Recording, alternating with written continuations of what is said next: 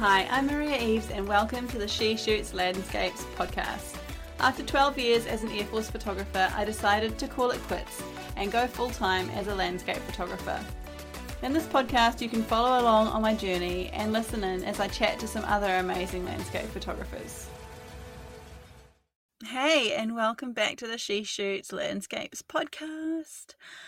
Uh, I'm coming to you again from my closet, um, and I usually do video and I do a podcast uh, so I can put it online, but I don't think you would be very impressed with a video of me in my closet. So I'm working this whole thing out. Um, I'll try and get the videos back by, I don't know, making my closet look more beautiful or making a better space for podcasting that looks nicer. But this is how it is for now because I don't want to have terrible echoey um, audio. So today we are talking about overcoming self doubt as a landscape photographer. I'll never forget the moment that sent me into a spiral of self doubt.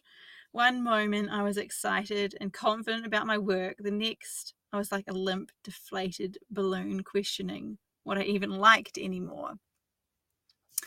Um, and this all happened in a critique that I went to. Um, I proudly took along a couple of my pieces that I thought were amazing, uh, only to have them torn. Well, I felt like torn to shreds by a couple of um, amazing photographers that were in the room.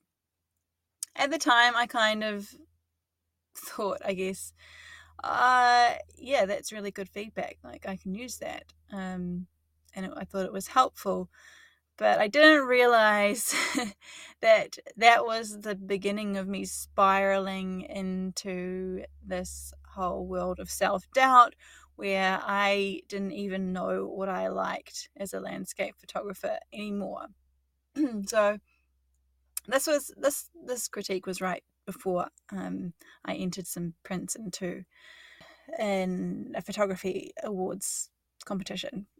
And I just didn't know what to choose after that, what I was going to enter, because I just, yeah, like I said, didn't even know what I liked. Uh, and then it took me a long time.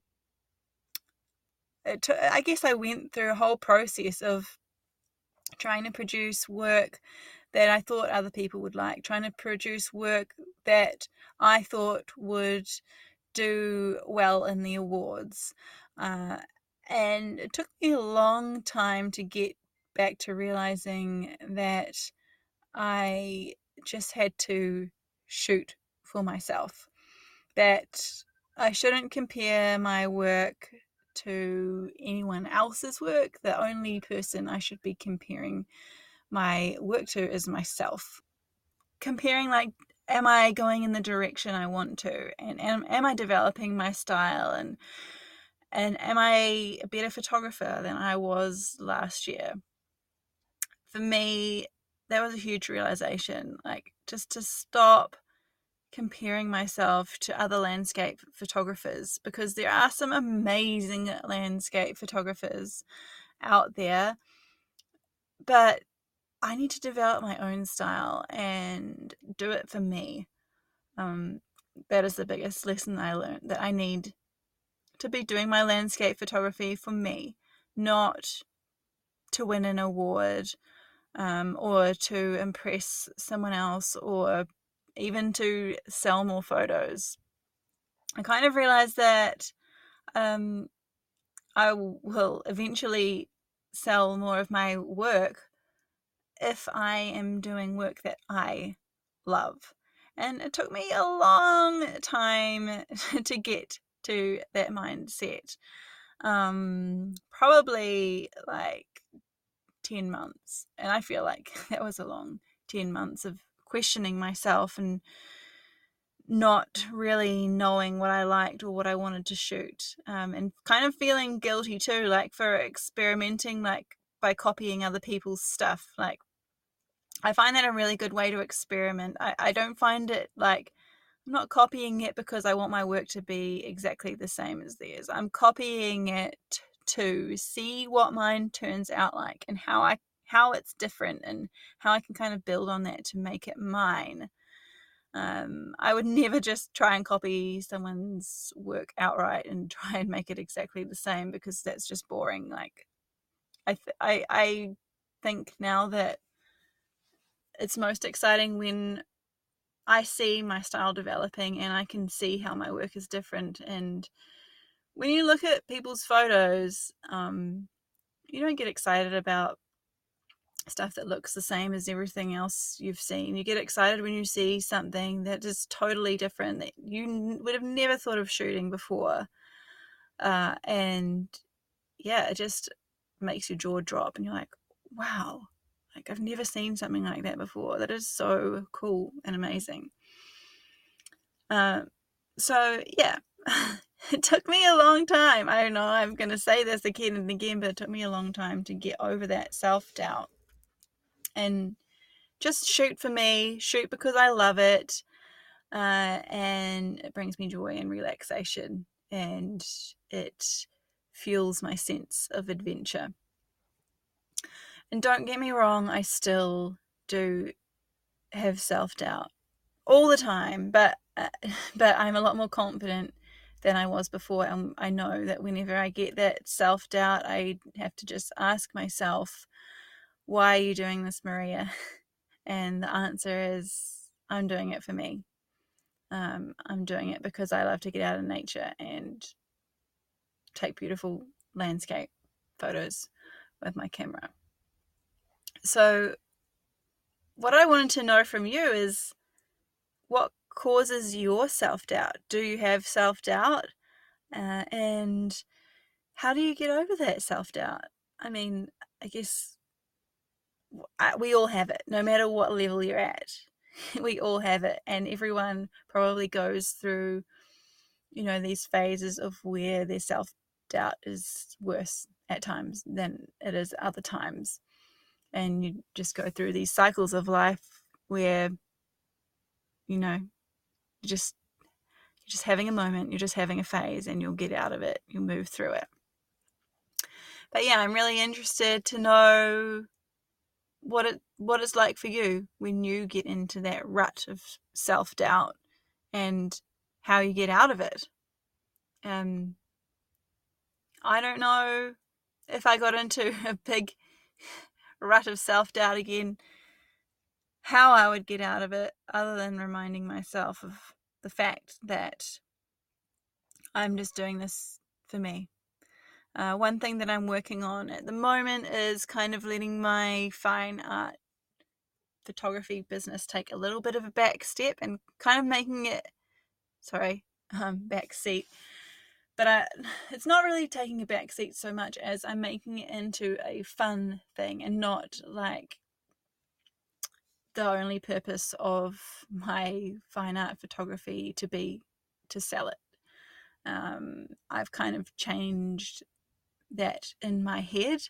Um, so I'm kind of looking at the moment, I'm moving a little bit into a different area, which will I'm still working on. So I'm not quite ready to talk about that yet. But I'm kind of letting my landscape fine art photography anyway just be my project, the thing that just is my hobby that makes me happy and that gives me permission to make mistakes and learn from them and be creative and take risks without the fear of not selling anything. So at the moment, I'm just working on getting money or earning a living from other areas, um, building up another part of my business which can bring in some income rather than just relying on income from my fine art um, business because I don't want it to be all about the money. I want it to be about um, my love of landscape photography and going on awesome adventures. Because the moment that I started doing landscape photography to sell, I think it took some of the fun out of it and some of the creativity. And I stopped doing it for me as much. I was looking for what people would want to buy. I was thinking, what would people want to buy? What should I shoot for them? And I think that kind of stopped my growth a little bit and stopped my work from being mine in a way. It it took away my freedom, I guess, in a way, without me realizing it. I took away my my freedom to create and and show my own style, develop my own style. Yeah, so sorry we went into a, onto a little bit of a tangent there, but um, I don't like to script my podcasts too much. I like to mostly just let my um, let my words flow. But I hope that gave you something to think about if you are stuck um, in a circle or a cycle of self doubt. Um, and I hope that helps you overcome it a little bit. And even if you're not, um, if if you're not affected by self doubt yet, you, you probably will be, and maybe you'll want to come back to this podcast when um, when that happens to you because it happens to the best of us. Um, and I know for a fact that no one is immune to self doubt. The best photographers in the world even have self doubt, um, even if it may not seem like it. We're all human and we all have the same sort of feelings, um, no matter how good you are at anything. So I'll wrap it up there so you don't have to listen to any more rambling, which is what you're going to get if I carry on. and I hope you really enjoyed this podcast. And if you um, would like to hear more about landscape photography and my experiences, some awesome interviews with other landscape photographers. Make sure you stay tuned and even set up alerts for when my new podcasts come out.